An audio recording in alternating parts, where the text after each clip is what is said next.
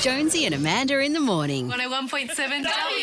FM. You know, Jim Dolan has been working harder than Snickers putting the veins back on their bars, Someone's got to do it. and he's come up with this. Jimbo's jibber jabber. Jibber jabber.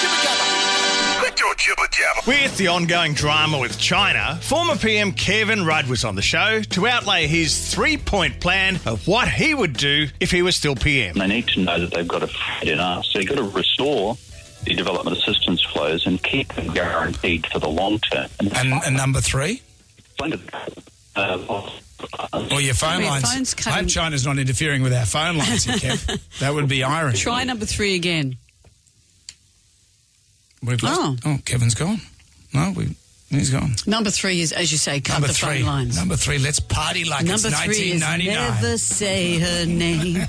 Jonesy appears to have an addiction to hand sanitizer. Or is it something else? Uh, Outside our office is a big bottle of hand sanitizer, and I'm just addicted to that stuff. 'cause it you smells wash like- your hands and then go and use sanitizer. Yeah, I Wait, double It's a waste. I double wash them. I've got golden hands. But then we met some new people the other day, and so I've shaken their hands, and then I've gone into my hand. and what about the sanitizer?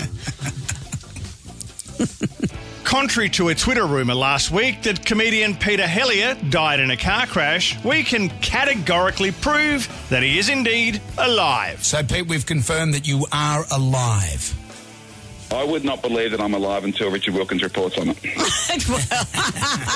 Our old mate and TV writer Andrew Mercado sent us a copy of the TV Times from 1974. This is the mag that would go on to become TV Week. Let's look at what kids were watching, Mm.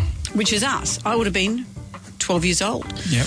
Um, on during the week, oh, the Super Flying Fun Show. We're Miss Marilyn. Miss Marilyn Marty.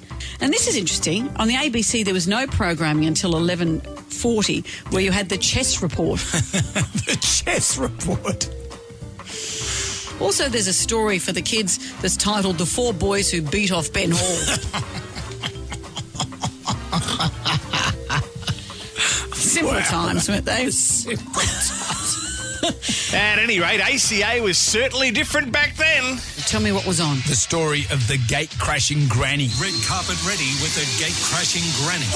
Kalkara sneaks in for a selfie with the stars. The professional photobomber. A current affair next. Imagine the ACA Christmas party there. She would have to be along at that. Who else would be well, there? There'd, there'd be her. There'd be the ultrasound ogre. Pregnant mums' most treasured moment, but they're all fake. Hundreds of women fleeced by Australia's ultrasound ogre. You know what? You would want to keep away from the sleaze of a squeeze because he gets a bit handsy. The sleaze of squeeze. Sexual harassment on a stepladder. Lynn's only four and a half feet tall. And when she climbed up to reach something at work, her boss Laurie would grope her bottom with both hands. What a party! What- Would the doctor The be there? doctor. The doctor. Don't fall in love with your doctor.